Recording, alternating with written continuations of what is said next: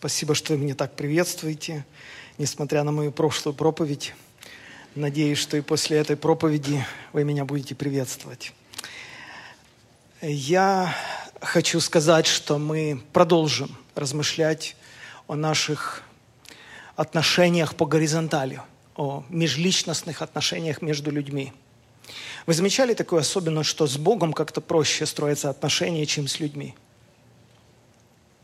как вы думаете, с чем это связано? Я думаю, что Бог вмещает нас, разных, колючих, странных, со всякими завихрениями вмещает, а люди нет. А с людьми мы сталкиваемся, каждый на своем, каждый уверен в собственной правоте, уступать не может. Мы очень зашорены, мы часто смешали понятия обычных культурных каких-то аспектов и явного греха. И некоторые служители вообще, я считаю, неосторожно ведут себя. Они обычным бытовым вопросам придают такой духовный смысл, чтобы усилить свои правила, ну и называют это грех, это грех, это грех, ну, чтобы удержать людей в каком-то подчинении. И таким образом ну, это нечестно, это неправильно. И люди как говорится, врут ради Бога, врут с пользой, врут в интересах как бы Бога, чтобы усилить какое-то собственное правило, но в итоге а, чего мы добиваемся? Мы получаем э, только лицемерие. Все равно людей реально преображает только Дух Святой, только личные отношения с Богом. Это единственное, что позволяет мне духовно расти – Сколько ты не создавай правил, правило на правило. Плоть пролезет через эти щели, через эти дыры, в какой бы ты карцер ее не закрыл. Даже об Израиле написано, что закон Божий, самый лучший закон на земле, самый совершенный, был ослаблен плотью. Потому что когда столкнулся совершенный Божий закон и наши несовершенства человеческие, то плоть ослабила этот закон – и какая разница, что там звучат совершенные правила, когда они сталкиваются с несовершенными людьми, люди ослабляют этот закон. Сколько государств имеют замечательные законы, а жизнь плохая. А почему? Да потому что идеальные правила, но не идеальные люди – Поэтому если нас что-то изменяет, если есть какая-то надежда на преобразование личности, это исключительно в руках Господа, исключительно в руках Святого Духа. Поговорим сегодня о соблазнах или законных обвинениях, в противовес тому, что я говорил в прошлый раз о претензиях необоснованных, когда люди предъявляют претензии, но это всего лишь их частный взгляд, всего лишь их вкусы, им что-то не нравится во мне, вот и все. И они предъявляют претензии, хотят меня по-другому причесать, переодеть, переучить. Ну, понятно, на вкус и цвет товарища нет. Вмещайте друг друга. А вот есть законные обвинения. И когда мы говорим о соблазнах, это тяжелый разговор.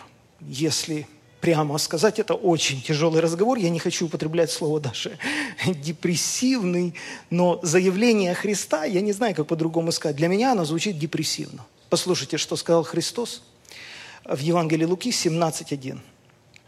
Невозможно не прийти соблазном. Ну почему так категорично, почему так однозначно? Ну, может, это ко всем не имеет отношения?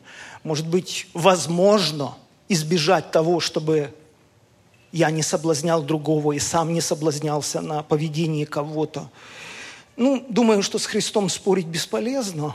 Зная нашу натуру, зная наши слабые стороны, Он говорит, невозможно не прийти с соблазном. Но горе тому, через кого они приходят. И здесь, конечно же, Христос не имеет в виду дьявола – мы очень часто сваливаем вину на дьявола, что это он соблазнил, это он искуситель, и он вообще виноват, и его ждет страшная участь. Здесь речь не о дьяволе, здесь речь о нас. Здесь речь обо мне. Насколько я рискую послужить соблазном для другого человека. Когда кто-то притыкается на мне, разбивается – и, может быть, даже погибает. То есть разговор очень серьезный. Итак, первое утверждение. Невозможно избежать этого межличностного конфликта, потому что мы все разные, смотрим на вещи по-разному. И второе, что же мне делать? Что делать человеку, который соблазняется на мне? Как вообще помочь, как примирить два лагеря? Как помирить детей одной семьи? Если начать с определения, как я себе представляю соблазн, я так скажу. В моем понимании соблазн – это прельщение, это даже, скажу так, совращение. Слышали такое выражение «совратить несовершеннолетнего»? То есть это когда подросток, он еще мало в жизни разбирается, он доверчивый, он встречается с кем-то хитрым, искусным, подлым, низким, взрослым, битым. И, ну, разумеется, доверчивый. И его совращают. Взрослые совращают, толкают на преступление, на какой-то низкий поступок. Так вот, в моем понимании соблазн – это совратить человека. Вот шел человек по прямой дороге, а его сбили, а, а его совратили. То есть это низко, согласитесь это, это подло, это недостойно, это неуважительно по отношению к ближнему. Он к тебе доверчивый, с дорогой душой. Он идет в церковь, он встречается с тобой, с пастором, а ты его сбил. И вот в чем э, сама вот эта гниль этого явления, вот преткновение или соблазна, в том, что э, бьют в слабое место. У каждого из нас есть слабое место, однозначно. У каждого оно свое. И а, ладно, вот выходят боксеры на ринг, они соревнуются, они в одной и той же весовой категории, они там имеют свои пояса, по-другому их, им даже не позволят сразиться, потому что это же очевидно, один сильнее другого. Но э, я следил за одним боксером раньше, и у него была травма левого плеча, у него были порваны здесь сухожилия, мышцы.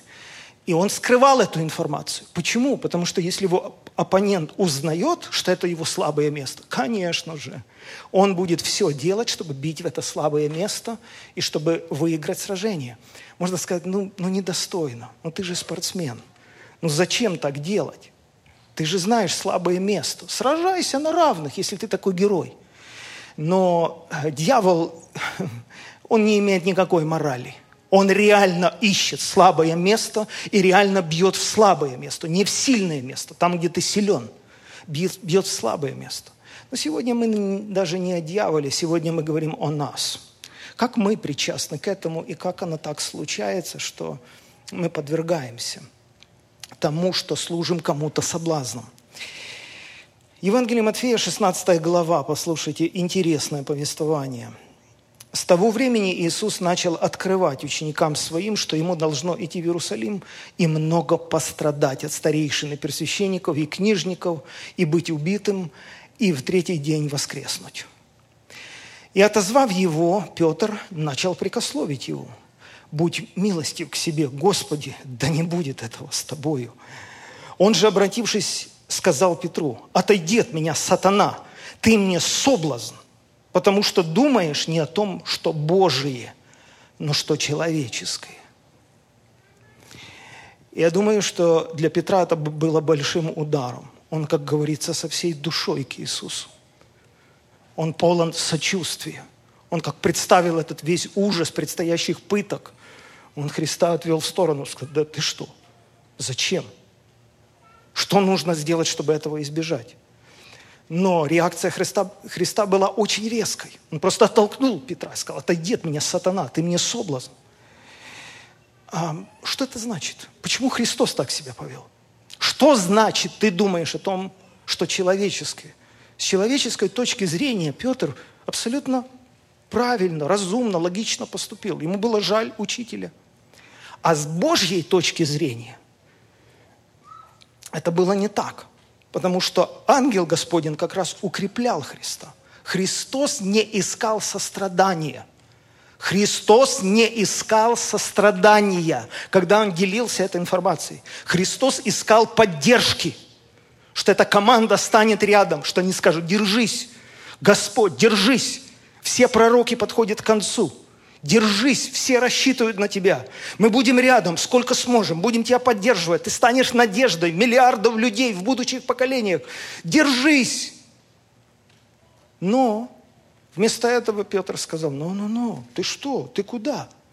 И эта мысль была сильным таким искушением для Христа. Почему? Потому что он обладал правом свободной воли, и он мог в любой момент отказаться от этой чаши страданий. И он это хорошо знал. В любой момент – даже вися на кресте, он имел шанс выйти из этой ситуации без боли. И эта мысль была самым сильным искушением. Из всего, с чем Иисус сталкивался, эта мысль, сам шанс избежать страданий была самым сильным искушением в его случае. Он именно с этой мыслью боролся в Гефсимании. Смотрите, его никто не бил там, никто над ним не издевался, никакой угрозы не представлял. Но, но мысль, но мысль. Ты все можешь, пронеси эту чашу мимо меня, чтобы мне не пить. Вот это был соблазн. И здесь в лице Петра он находит поддержку этому соблазну. Это похоже, как если бы жена подошла к мужу и сказала, я забеременела. И, похоже, у нас будет долгожданный ребенок. Но ты знаешь, когда я думаю о всем процессе, когда я читаю, через что проходит женщина, рождая ребенка, меня берет паника, у меня реальный страх. Я не знаю, как я справлюсь с этими муками. И муж бы обнял ее, прижал к себе и сказал, любимая, я даже не представляю, как ты через это все пойдешь. Я просто не позволю этого. Я предлагаю сделать аборт. Вот приблизительно то, что сказал Петр Христу. Вместо того, чтобы сказать, мы пройдем вместе, держись, давай уповать на Бога, мы прорвемся, мы одна семья, мы, мы единое целое. А Петр говорит, ну, ну, давай ускользнем. То есть это слабое место, это уязвимое место. Иисусу было так сложно справиться с этим соблазном, а близкие люди его к этому подбивают. То есть вот почему это подло, вот почему это низко, понимает это человек или не понимает. Петр, скорее всего, не понимал, что он делает. Но Иисусу было очень сложно с этим справиться. То есть, когда мы говорим о соблазнах, которые приходят через людей, их на самом деле достаточно много. Например, в книге Откровения упоминается о неких людях, Николаитах. И там упоминается о том, что Господь ненавидит учение Николаитов. По преданию церкви Николаиты эм, это, это учение или это течение или это движение произошло от некого э, Николая Антиохийца, которого апостолы выбрали там заботиться о вдовах в ранней церкви. Но он развил вот это учение, и это учение, оно опиралось на учение Валаама. Там так и написано. Валаама. Помните Валаама? Вот, вот этот антиохиец – развил теорию, позаимствовав ее у пророка Валаама. А, кто такой Валаам и что там такого было у этого Валаама? А Валаам научил, как ввести в соблазн Израиля. Вот учение Валаама. То есть, чему научил Валаам? Ну, он, как пророк Божий, хорошо понял, разобрался, что Бог защищает свой народ Израиля – что Валаку, Моавицкому царю, не справится с Израилем, это бесполезно. Потому он просто научил его и сказал, ты свое здесь оружие спрячь. Ты его никогда не одолеешь, этого Израиля. Ты вместо этого столы накрой, вино поставь, э, праздники, музыку. Давай, давай, давай сюда. Нам нужно разрушить этот барьер. Ты же видишь, что Израиль живет отдельно, между народами не числится. Они как дикари, там через забор выглядывают, смотрят, как живут другие народы. Но между народами они, они не сливаются с этой языческой культурой, с их лжебогами и всем прочим. И, короче, Валак не понимал вообще, в чем суть. В смысле? В смысле с врагами дружить? Что ты имеешь в виду? Он говорит, увидишь, увидишь, как сработает механизм. Ты даже себе не представляешь. Тебе даже воевать не надо будет. Их Бог сам поразит. Странно. Давай попробуем. Потому, когда а, Валак поменял тактику войны, и он сблизился с Израилем, и э, мы просто читаем, как это происходило. Посмотрите числа 25 глава с 3 стиха. Моавитянки приглашали мужчин присоединяться к ним, когда приносили жертвы своим лжебогам, и тогда израильтяне стали поклоняться их лжебогам и есть их жертвы. Там израильский народ стал поклоняться лжебогу Ваалу Фигорскому. И Господь воспылал против них великим гневом. Против кого? Против филистимлян? Или моавитян? Против врагов Израиля? Нет. Против Валака, может быть? Нет. А против кого? Против израильтян. Господь сказал Моисею, возьми всех предводителей этого народа, то есть еврейского народа, и убей их на глазах у всего народа, и положи их тела перед Господом. Тогда Господь не обратит своего гнева против всего израильского народа. То есть в чем заключается учение Валаама? Он научил моавитского царя, как ввести евреев в соблазн – вот то, что им всегда хотелось, то, что всегда щекотало их любопытство. Как там живут другие народы, какая у них национальная кухня, как они вообще поклоняются другим богам, какой у них образ жизни. Всегда было интересно. И евреям всегда дорого обходилась такая ассимиляция, смешение с другими народами. И потому Валам – это Божий пророк, но он предатель. Валам предатель, он предал интересы Бога, он предал интересы Божьего народа. Божий пророк предал Бога и предал интересы Божьего народа. Он просто рассказал, как победить Божий народ. И механизм сработал. А Николаиты позаимствовали учение Валаама. То есть, похоже, они развили эту теорию как бы сближения с языческим окружением – и поскольку речь уже идет о Новом Завете, о церквях, и когда Иоанн был на острове Патмос, то речь шла об вот этой греко-римской культуре, религии, мифологии, которая была очень сильной в то время.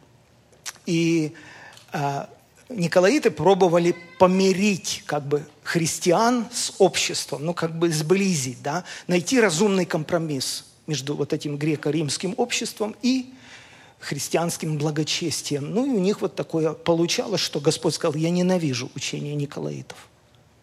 Я ненавижу их дела. Ну ладно, э, ладно, Валаам, он, он предал.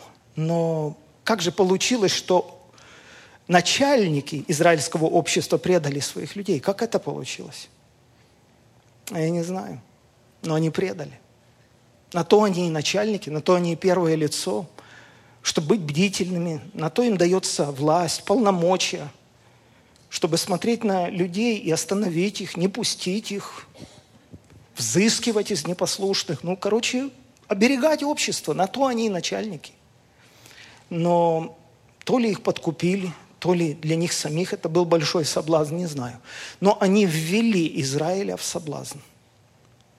И те страсти неизменные, которые всегда живут в нас, у всех, Всегда, когда ты через забор смотришь, сколько там всего интересного, любопытного, яркого, красочного, вкусного, а, всегда ты должен быть очень осторожен, потому что, потому что тебя может завести далеко вот это любопытство. И, и потому а, а, вот как мы попадаем в соблазн. Когда лидеры, ключевые люди, отец в доме, пастор в церкви, небдительный и позволяет таким вещам происходить. Матфея 18.6. «А если станет кто причиной падения, хотя бы одного из малых сих верующих в меня?» Еще раз. «А если кто-то станет причиной падения?» Еще раз. «А если ты или я становимся причиной падения кого-то из других людей. Лучше бы такому человеку повесить на шею жернов и утопить в море. Фу, мне кажется, я у Христа таких резких вещей не слышал. И мне кажется, что я не слышал, чтобы Христос так резко о чем-то отзывался. То есть он настолько болезненно реагирует на соблазн, ты стал причиной падения. Ты. Твое поведение, твой поступок – то, как ты себя повел на виду у людей или у этого отдельного человека, человек разбился. Человек сказал, больше в церковь не пойду. Не верю я в вашего Бога, не верю я в эту порядочность, не верю я ни в кого из вас. Идите вы все вон. И человек разбился. Если я стал причиной падения этого человека, то почему тогда я могу жить безнаказанно, если человек погиб по моей вине? Если я сел за руль автомобиля в нетрезвом состоянии, сделал аварию со смертельным исходом, по моей вине погибли люди, почему я должен быть на свободе? Я виноват. Я сел за руль в нетрезвом состоянии. Я виноват в смерти других людей. Почему я должен быть на свободе? Потому Христос говорит, если ты стал причиной падения хотя бы одного человека, тебя лучше утопить в море. Христос. Настолько это большая ответственность. Можно сказать, ну он сам виноват. Он на меня посмотрел, но он приткнулся. Ну мало чего, что там я сделал. Почему я должен нести ответственность за его реакцию на мой поступок? Да, именно так ставится вопрос. Именно так ставится вопрос. Я несу ответственность за твою реакцию на мой образ жизни. Именно так ставится вопрос. И этот вопрос ставит Христос. Вот почему так сложно говорить на эту тему я несу ответственность за твою реакцию на мое поведение. Вы скажете, ну это капкан, это западня. Так, так, тогда невозможно вообще выйти из ситуации. Мало какая реакция у людей на мое поведение. Я человек свободный, я вообще в Америку приехал за свободой, я вообще могу позволить себе вещи, какие я хочу. В том-то и проблема – что мы люди свободные, и мы можем позволять себе многие вещи. Но мы не учитываем слабых людей рядом, которые спотыкаются, разбиваются на нас. Смотрите, что говорит Христос в Матфея 13 главе. «Сын человеческий пошлет своих ангелов, и они очистят царство его от всех, кто совращал других». Еще раз, Христос пошлет ангелов, и они очистят царство его от всех, кто совращал других, и от тех, кто сам жил беззаконно. Вы понимаете, что это разные вещи? Одно дело, я сам допускаю какие-то порочные вещи в личной жизни, и другое дело, что этот поступок совращает других. Это разные вещи. Одно дело, что Давид спит с чужой женой, потом убивает ее мужа, и другое дело – что этот поступок дает повод врагам хулить Бога. Все смеются над Богом. Это два разных преступления. Одно дело, что сыновья Илия, люди нечестивые, негодные, будучи тоже священниками, и позволяют себе вещи, которые обычный воспитанный человек себе не позволит – а они в придачу еще и священники. Одно дело, что они сами будут нести ответственность за свое поведение, но другое дело, что там написано, что они отвращали людей от жертвоприношений Господу. То есть другие люди говорили, слушай, если священники все такие вещи позволяют, я больше в храм не пойду. Да не верю я им никому. Это два разных преступления. Потому что сделают ангелы? Они очистят царство его от всех, кто других совращал. И от тех, кто сам жил беззаконно. Мы еще вернемся позже к этому вопросу. Но сейчас я хочу коснуться такой э, стороны наших межличностных отношений, когда нам нужно научиться – не спекулировать на этой теме, потому что тема, правда, сложная. Я смеялся, я говорил, что, наверное, проще объяснить, как функционируют духовные дары, чем объяснить, как людям жить вместе. Это сложно. Очень сложно. Имея Писание, имея учение апостола, просто сложно. Знаете, в чем заключается главный замысел Бога, вот как бы завершенный – очень хорошо эту мысль выразил Павел в Колосинам 1.28. Наставляя и уча каждого человека, мы используем всю мудрость, чтобы сделать каждого зрелым христианином. В русском синодальном представить всякого человека совершенным во Христе.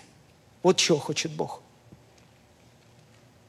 Чтобы ты и я возросли в меру полного возраста Христова, совершенными были. Ну, наверное, каждый отец и мама этого хочет от детей. Представьте, как бы было странно, если бы папа и мама довольствовались только тем, что родили ребенка. Ну, родился ребенок, да и все. Нет, мы же прилагаем усилия, мы же даем ему образование, мы же заинтересованы, чтобы он получил профессию, мы заинтересованы, чтобы семья получилась, удачно замуж вышла, женился сын удачно. Ух, мы облегченно вздыхаем. Сложилась жизнь у детей, как хорошо. Так точно и Бог. Он не заинтересован только родить нас духовно, а там ты в младенчестве себе живешь, не развиваешься. Но Бог заинтересован, чтобы мы возросли в меру полного возраста Христова. Но скажите мне, пожалуйста, только откровенно. Как много людей вот в этом зале или в нашей церкви, или вообще в целом в церкви Христовой, как много людей действительно духовно зрелы. Вот действительно человек, он не споткнется об, об, меня. Ну, мало как я там поступаю. Человек себе идет за Богом. Человек просто верует в Бога, встречаются разные люди на его дороге, а он просто на пролом идет за Христом. Ну, как Авраам, как Исаак, как Иаков. А, это сильные люди, сильной веры. Они независимы от людей, от мнений, от суждений, от обстоятельств. Ну, на то они и герои веры, на то они и эталон – они прошли дальше всех нас в, в этом духовном развитии. Мы на них смотрим. В каком-то смысле мы им завидуем. Мы говорим, надо же иметь такую веру. Несмотря ни на что. Идет как танк на пролом. Но таких людей немного. Большинство из нас боязливы. Одна из больших проблем церковного руководства в этом воспитательном процессе – когда мы работаем над духовным развитием всех и каждого, одна из больших ошибок церковного руководства заключается в том, что мы ставим одинаковые требования для всех. Вообще это очень свойственно религии, не учитывать отдельную личность, а просто требовать одинаково. Ты, ты не справился? Вон отсюда. Выбросили, отлучили, убрали, публично унизили – то есть это очень свойственно любой религии, вот такая жестокость. То есть твои личные там проблемы, то, с чем ты не справляешься, нас по большому счету не интересует. Ты либо выполняешь общие требования, либо ты вылетаешь. Но, послушайте, это жестоко. Как минимум, это очень жестоко. Есть люди здесь присутствующие, которые больше преуспели в своей духовной жизни – они ближе с Богом, они крепче в вере. Они не споткнутся, а тот поступок, через который другой споткнется, разобьется, больше я его здесь никогда не увижу. Люди разные. Вот представьте, если бы директор школы всем ученикам школы дал одинаковое задание. Скажем, взял бы э, задачу по математике из пятого класса и сказал, вся школа должна выполнить эту задачу. Ученик 10 класса решит ее за три минуты.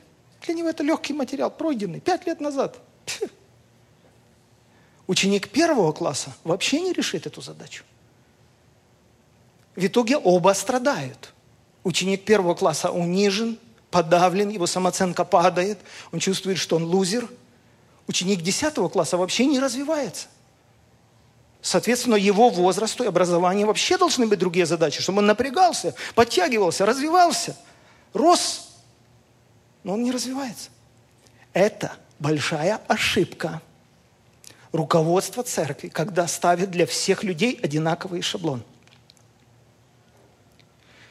Таким образом, мы как бы лишаем возможности для Духа Святого развивать нас отдельно, доверять Духу Святому, чтобы Он вел нас отдельно – мы как бы получаем картинку, нас устраивает вот этот формат, всех одинаково постригли, всех одинаково одели, мы все похожие друг на друга, как клоны.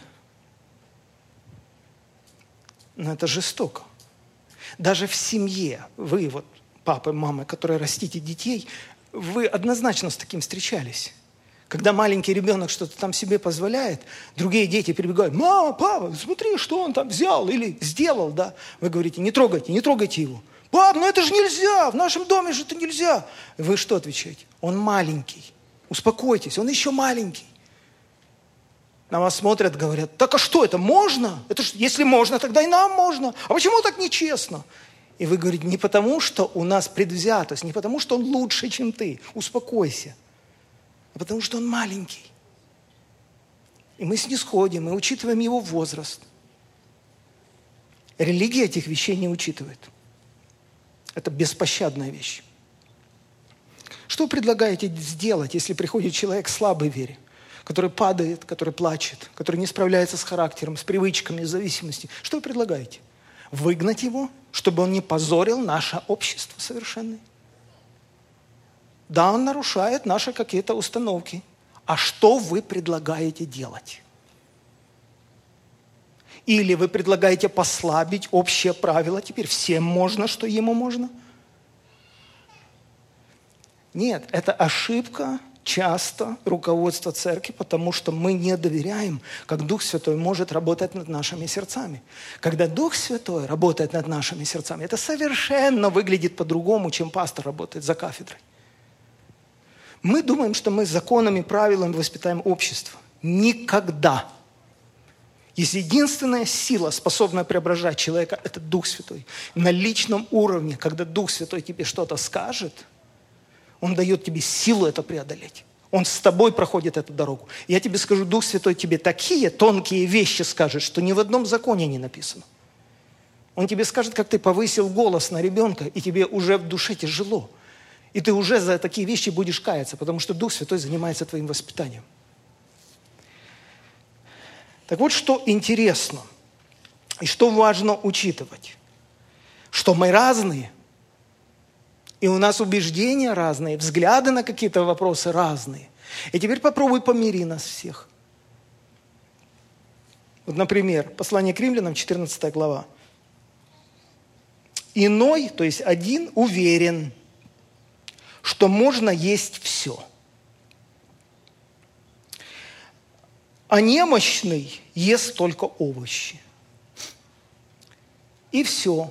Обоюдная нетерпимость они уже друг с другом не общаются. Они уже столкнулись лбами.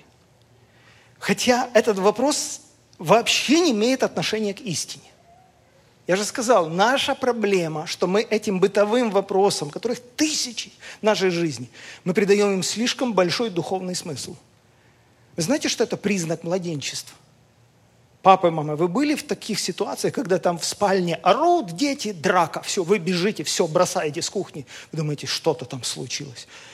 Вы разнимаете их, они уже грызут друг друга, там, царапают, в слезах все, в соплях. Вы их разнимаете, он же братик, так нельзя. Что здесь случилось? Вы начинаете вникать в ситуацию, а там ничего не случилось. Там вообще непонятно, за что драка. Вы смотрите, думаете, боже мой, из-за этого драться. Вот это детство. Много вопросов, за которые христиане готовы простить. Глотки перегрызть друг другу, они никакого отношения к истине не имеют. Это признак младенчества. Люди не приветствуют друг друга, не принимают. Родственники отказываются друг от друга. Это все признак религиозности. Это есть незрелость духовная. Люди спорят о мнениях. Апостол Павел сказал, немощно вере принимайте без спора во мнениях. Люди спорят о мнениях.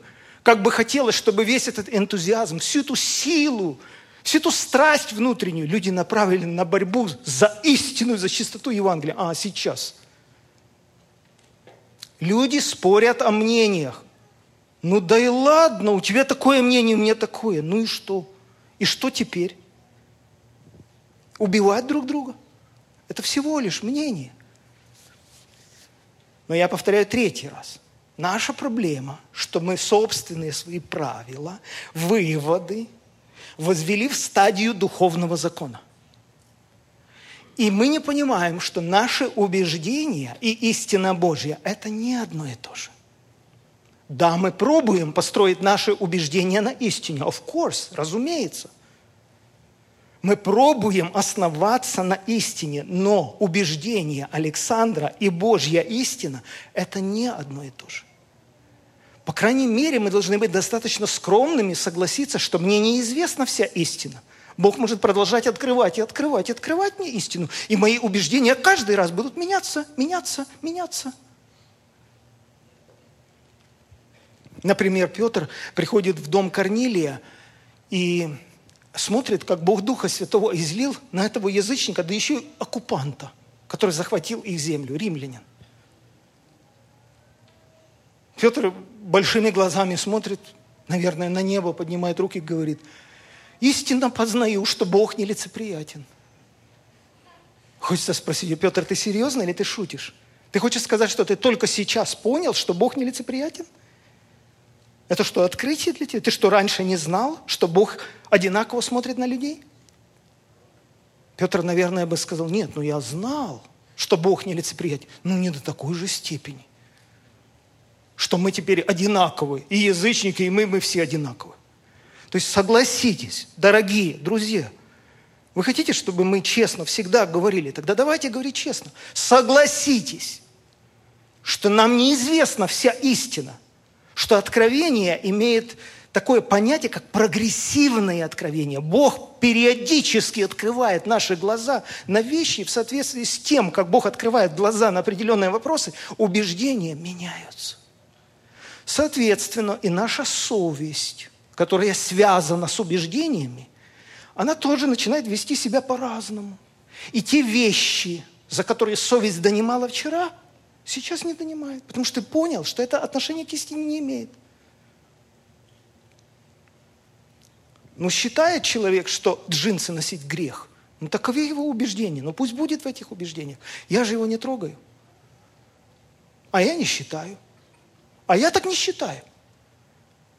Ну, уважай и мои убеждения. Хорошо, я не переступаю твоих границ, у тебя такие убеждения, пребывай в этих убеждениях. Но ты же и меня не ломай. Потому есть множество вопросов, которые мы понимаем по-разному в меру нашего духовного развития. Кто-то развит больше, он понимает эти вопросы вот так, под таким углом, кто-то меньше развит. Что же советует апостол Павел делать в таком случае? Вы знаете, на первый взгляд кажется, что было бы так просто, чтобы Павел сказал, прекратите спорить. Я, Павел, от самого Господа принял и вам передаю. Вот это можно, вот это нельзя. Точка. Но Павел понимает, что таких вопросов огромное количество.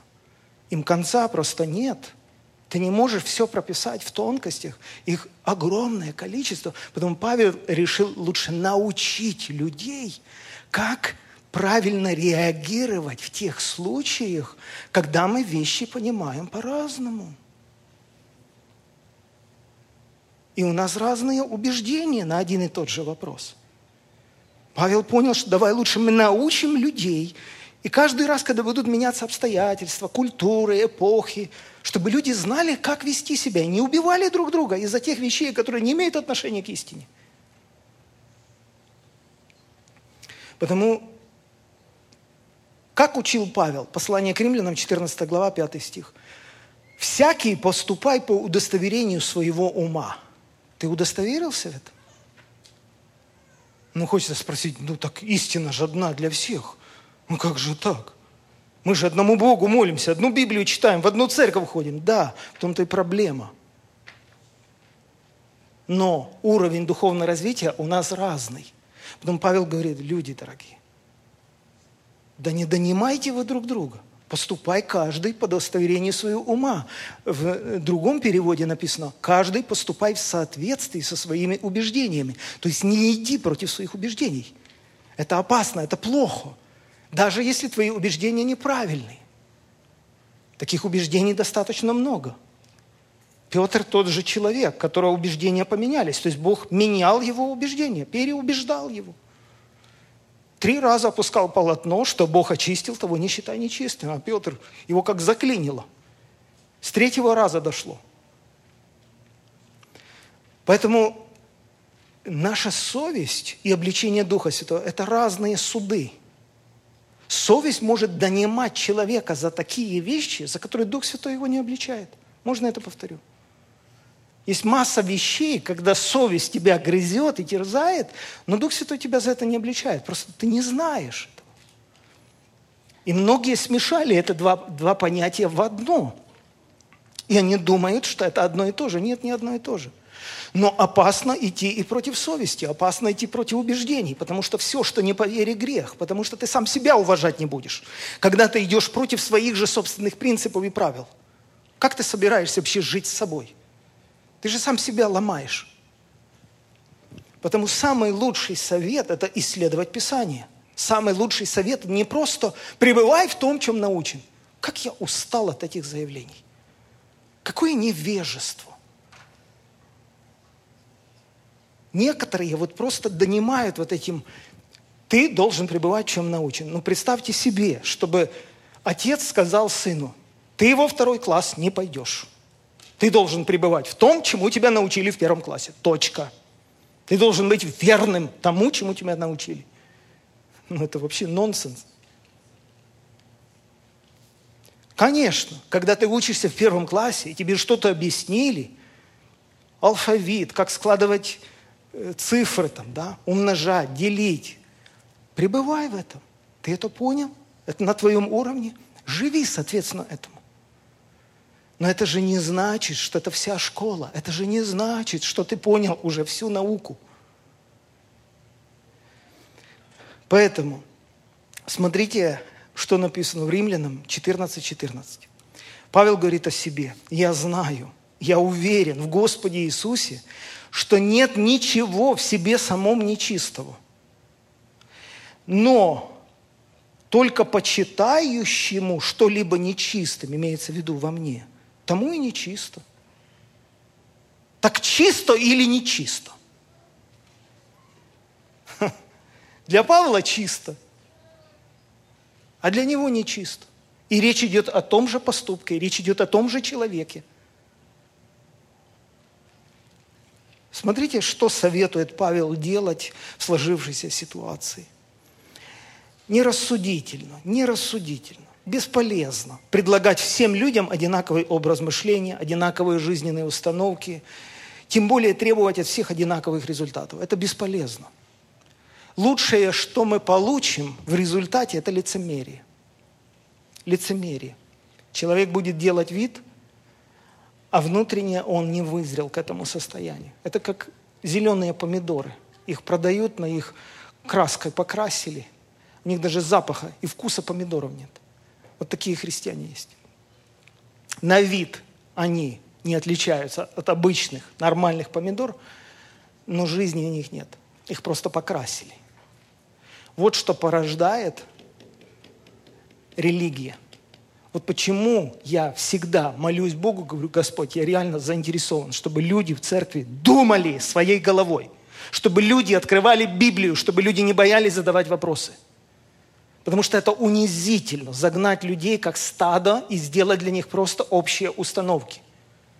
Шаг вправо, шаг влево, стреляю без предупреждения. Мы же перед Богом ходим. Это же не светская какая-то компания. Наш учитель, наш наставник – это Дух Святой. Поэтому Павел не хитрит – когда он не устанавливает четкие определения понятиям или вопросам. Павел учит людей, как жить, когда мы смотрим на вещи по-разному. Например, есть известный факт из истории Русской Православной Церкви. Когда э, Никон, патриарх новый, ввел некоторые изменения в устав церковный, то Историки говорят, до 50% православного населения Руси не согласились с этими новшествами.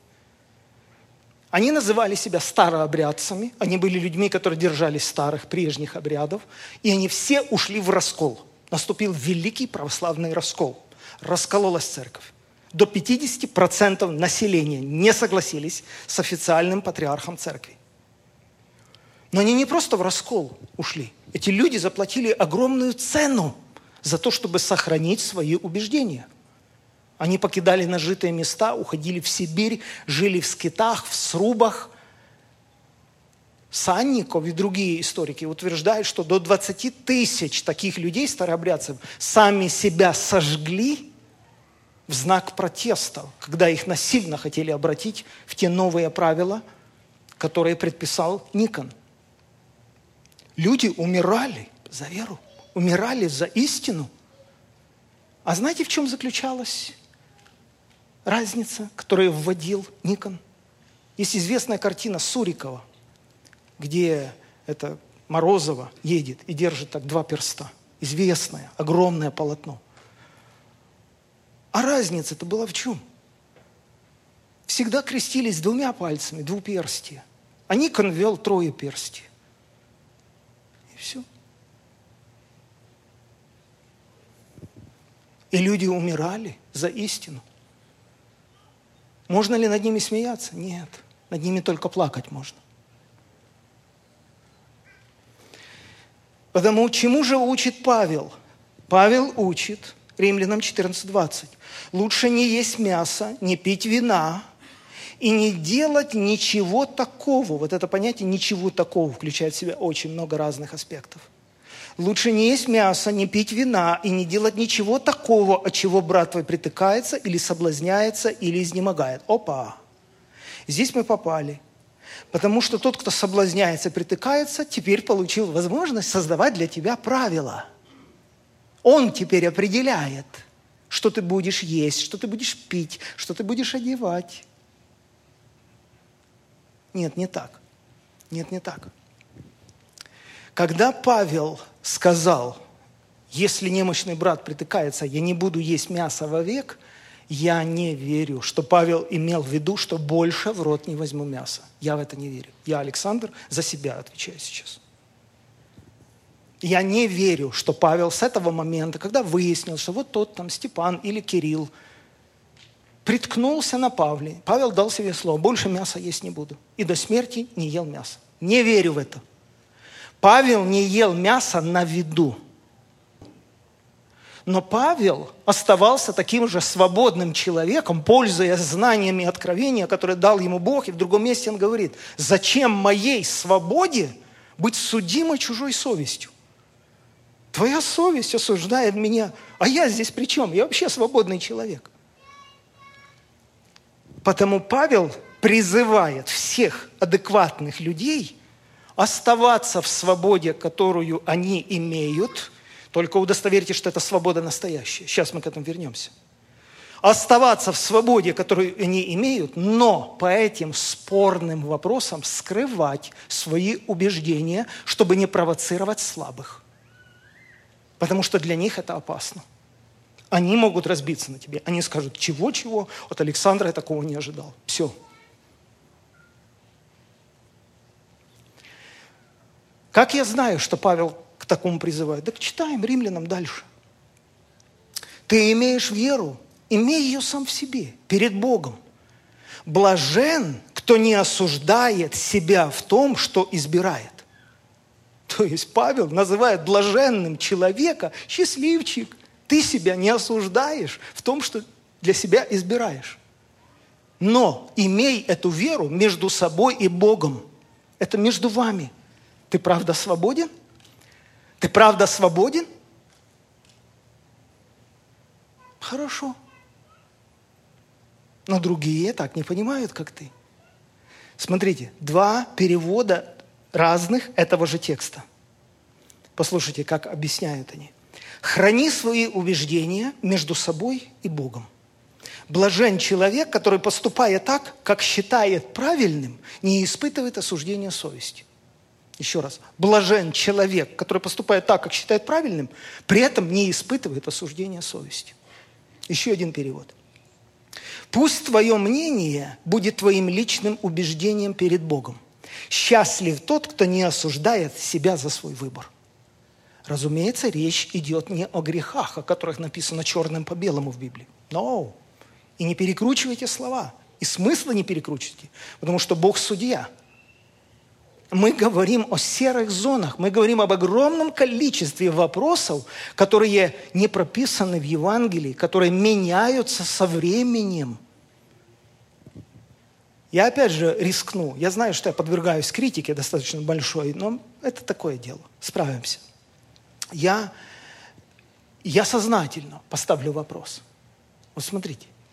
Если человек говорит, что он позволяет себе выпить вина, и при этом этот человек не испытывает осуждения а, совести, он свободен. Это не влияет на его взаимоотношения с Богом. Он также молится, у него также радостно на душе, у него нет никакого бремени, никакой тяжести.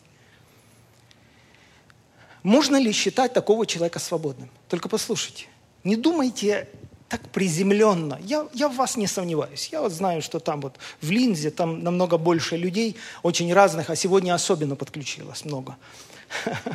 Потому что я пытаюсь разъяснить кое-какие вещи. Так вот, что я хочу сказать. Я пытаюсь сказать, что а, я пытаюсь сказать, что свобода имеет две стороны. Если человек действительно свободен, и он может позволить себе выпить вина, и при этом он легко себя чувствует во взаимоотношениях с Богом, блажен, кто не осуждает себя в том, что избирает. Потому что в Библии черным по белому нет запрета на употребление вина. Нет. Если бы это был порог, Павел бы не разрешал Тимофею ни при каких условиях употреблять немного вина. И целый ряд других текстов, вы знаете, не тратим время. Но если этот человек, который позволяет себе выпить бокал вина, не может остановиться и никогда в жизни не употреблять вина, этот человек не свободный. Это не есть свобода. И то, и другое проверяет нас. Потому Павел сказал, осторожно, осторожно, во имя Иисуса Христа, говорю всем и перед всеми, и перед Богом, осторожно, очень тонкий лед. То, что мы называем свободой, как бы это ни стало поводом к угождению плоти. Потому что плоть хочет многих вещей. Осторожно. Вот это может понять и проверить себя только человек, который близко с Богом, только человек, который испытывает Божье присутствие постоянно. И потому такой человек, делая что-то вопреки Богу или, или в меру своего духовного развития, огорчает Бога каким-то поступком, он сразу это заметит по своему духовному состоянию. Он сразу обнаружит, что он огорчил Духа Святого. Он сразу выпрыгнет из этой ямы. И он сразу же скажет, я больше никогда этого делать не буду. И опять же, я хочу сделать оговорку для всех, кто пытается что-то прочитать между строк. Я вина не употребляю. Вообще. Ноль. Только на хлеб преломлении, то у нас сок. После пандемии. То есть люди пытаются иногда думать, что он о себе проповедует. Нет. Бог мой свидетель, что я так сильно хочу, чтобы мы взрослели, чтобы мы могли разбираться в этих вопросах чтобы мы ходили в свободе, чтобы Дух Святой мог нас, правда, учить, потому что в один день мы все предстанем перед Богом. Зачем угождать мне? Зачем делать этот фасад? Поэтому, э, друзья мои, два последних текста перед молитвой. Один текст, мой любимый, очень важный. 1 а, Коринфянам 8, 1, 3. Мы все имеем знания. Мы все имеем знания. У вас есть знания, у меня тоже – я тоже основываю свои убеждения на каких-то знаниях. Как мне открыто, как я понимаю на данный момент. И вообще я говорил это, мне так нравится Павел, я настолько уважаю этого человека, потому что в отдельных вопросах он говорил, я от Господа принял и вам передал. А в других вопросах он говорил, я не имею откровения на этот счет, потому даю вам совет. Никогда не игрался своим авторитетом. Никогда так не делал, как многие лидеры делают заставлял Бога подписаться под своими собственными вымыслами. Никогда Павел так не делал. Он хорошо понимал, что люди по одному относятся к совету и совершенно по-другому относятся к откровению. Я от Господа это принял. Поэтому нельзя спекулировать на этом месте такими вещами. Нельзя. Так вот, что здесь написано. Мы все имеем знания. но знание надмевает, а любовь назидает. Кто думает, что он знает что-нибудь, тот ничего еще не знает так, как должно знать. Но кто любит Бога, вот ключ. Но кто любит Бога, тому дано знание от Него. Но кто любит Бога? Вот где-то там кроется секрет, где-то там кроется тайна, что твои знания правильные. А почему так? А потому что знания надмевают по, по самой сути своей. Тот, который что-то знает, хвастается перед тем, который этого не знает. А любовь что делает? А любовь назидает, а любовь развивает. Когда у вас в семье конфликт, вы пытаетесь разобраться, кто прав. Знаете, что я понял? Что в конфликте замолкает, закрывает рот не тот, кто прав, а тот, кто дорожит отношениями. Да или нет? Тот, кто дорожит отношениями. Хорошо, я прав. И что толку, если моя дочь со слезами ушла к себе в спальню, и я победил в споре? Доказал свою правоту. И что я выиграл? В споре замолкает тот, кто дорожит отношениями. Так и в церкви. Ты можешь быть прав. Ты можешь быть в сто раз более прав, чем я. Но если ты дорожишь отношениями, ты уступишь мне. А если ты не дорожишь отношениями, то твое знание, оно относительно, потому что только кто любит Бога, тому дано знание от Него. Потому если ты любишь людей и любишь Бога, ты просвещенный человек. Твое поведение будет продиктовано твоей любовью. Ты всегда будешь учитывать других людей, которые рядом с тобой. Ты никогда не сфотографируешься с бокалом вина и не выложишь это на стену в Фейсбуке. Никогда. Потому что ты думаешь о других людях. Ты никогда не сфотографируешься в купальнике на пляже, потому что ты думаешь о других людях. Ты никогда не покажешь себя в компании так, потому что ты постоянно думаешь о других людях. Не обижайте людей. Думайте о других. Потому что его реакция на твой поступок может быть разной. Вдруг он приткнется. Ты рискуешь? Ты рискуешь? Ко мне подошел человек после одного из служений и говорит, ну, как бы меня, меня зацепило. Говорит, ну, хорошо, а если вот я, возвращаясь к вашему, Александру, примеру, ехал за рулем в нетрезвом состоянии, это образно он имеет в виду, и, и сделал аварию, но, но человек не погиб – я буду нести ответственность. Ну, допустим, человек на мне приткнулся, но выбрался. Выбрался. Бог его восстановил. Бог его восстановил. Выбрался человек, но приткнулся на мне. Но Бог смиловался над ним, работал с ними человек. Не ушел от Бога, не разбился в вере. Он говорит, я буду нести ответственность за этого человека или нет? Я говорю, ну знаешь, если ты сделал аварию, и человека там покалечило, но он выжил, ну, наверное, твое наказание будет значительно меньшим, потому что человек выжил. Короче, тебе повезло. Короче, тебе повезло, что он не погиб. С тебя взыщут, но, наверное, не в такую меру, как если бы человек погиб. Потому мы не знаем. Мы не знаем. И потому лучше не рисковать. А, в заключение я совет дам. Можно? Совет основанный на поступке Самуила, пророка. Это записано в первой книге Царств, 12 главе, со второго стиха. Когда Самуил оставлял свой пост, и уже а, на его место становился первый царь в Израиле, Саул, Самуил имел возможность последний раз поговорить с народом. И вот что он сказал. «Я состарился и посидел, но мои сыновья с вами. Я был вашим вождем от юности» вот я перед вами. И теперь перед Господом и перед помазанником его, он имеет в виду Саула. Вот я стою перед Богом, перед вами, перед царем вашим. Теперь вы должны сказать, что я сделал не так.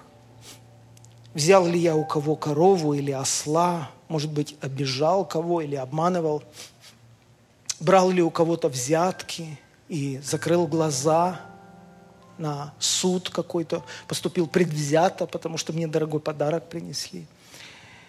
Взял чужое, принадлежащее другому человеку. Скажите мне, и если такое правда было, я исправлю совершенный поступок.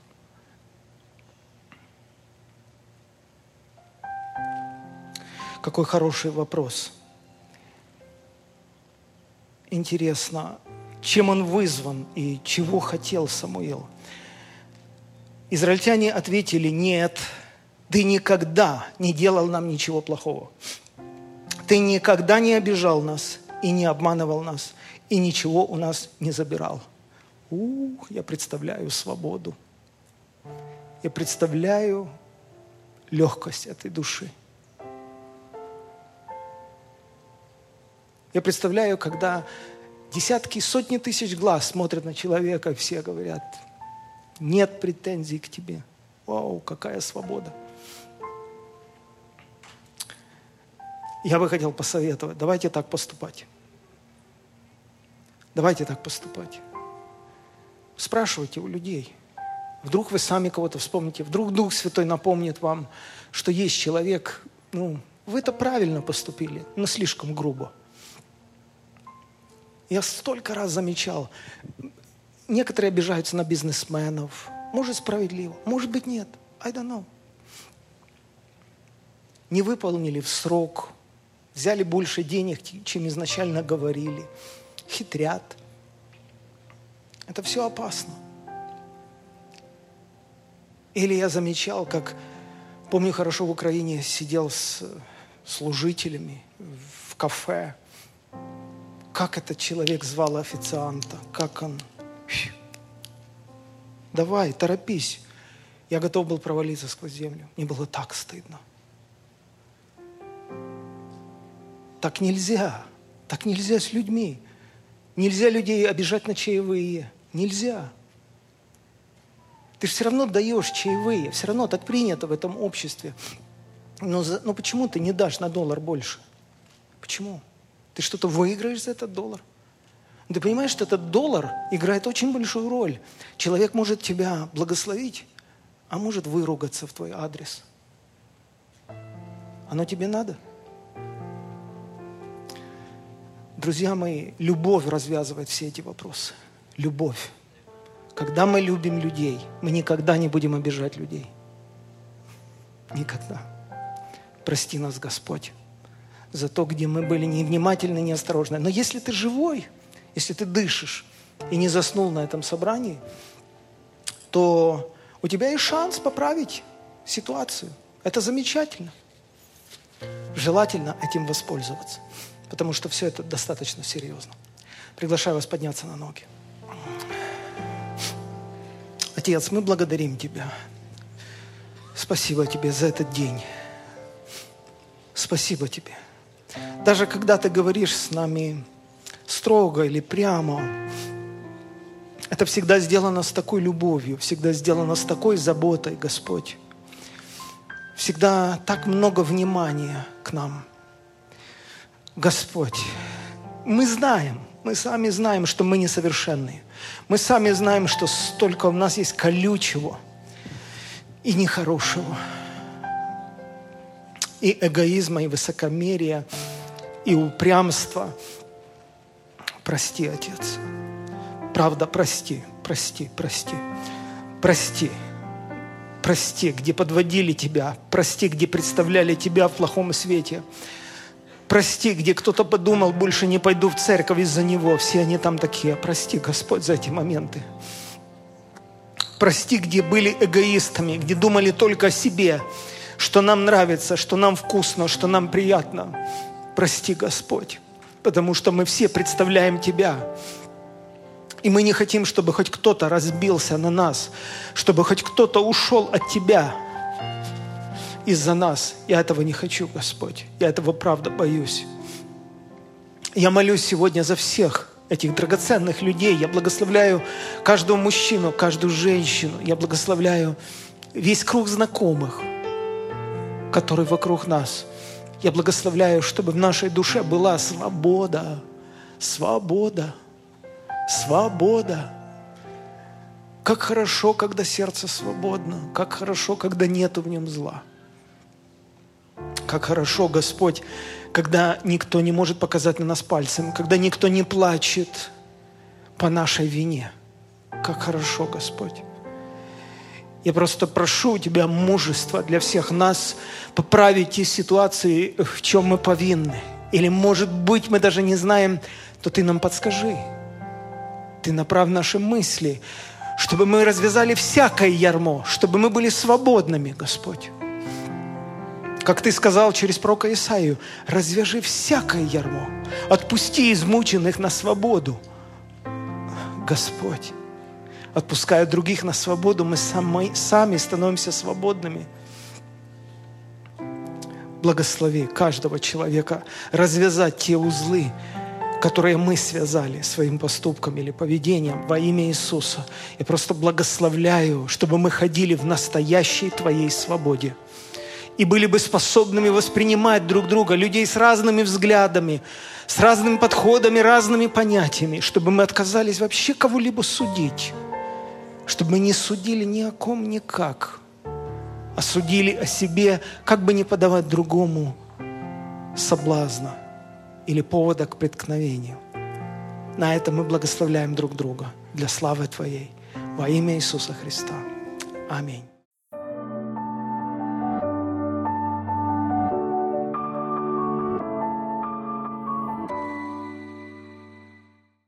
Команду Центра духовной помощи составляют посвященные сотрудники из разных стран, имеющие опыт работы в душепопечительстве. Наша задача – оказать своевременную помощь каждому нуждающемуся. Сотрудники служения охватывают широкий спектр нужд. Через индивидуальные собеседования с каждым нуждающимся – Благодаря электронным средствам коммуникации наши сотрудники готовы изложить библейский взгляд на проблему и молитвенно ходатайствовать за ее решение перед Богом.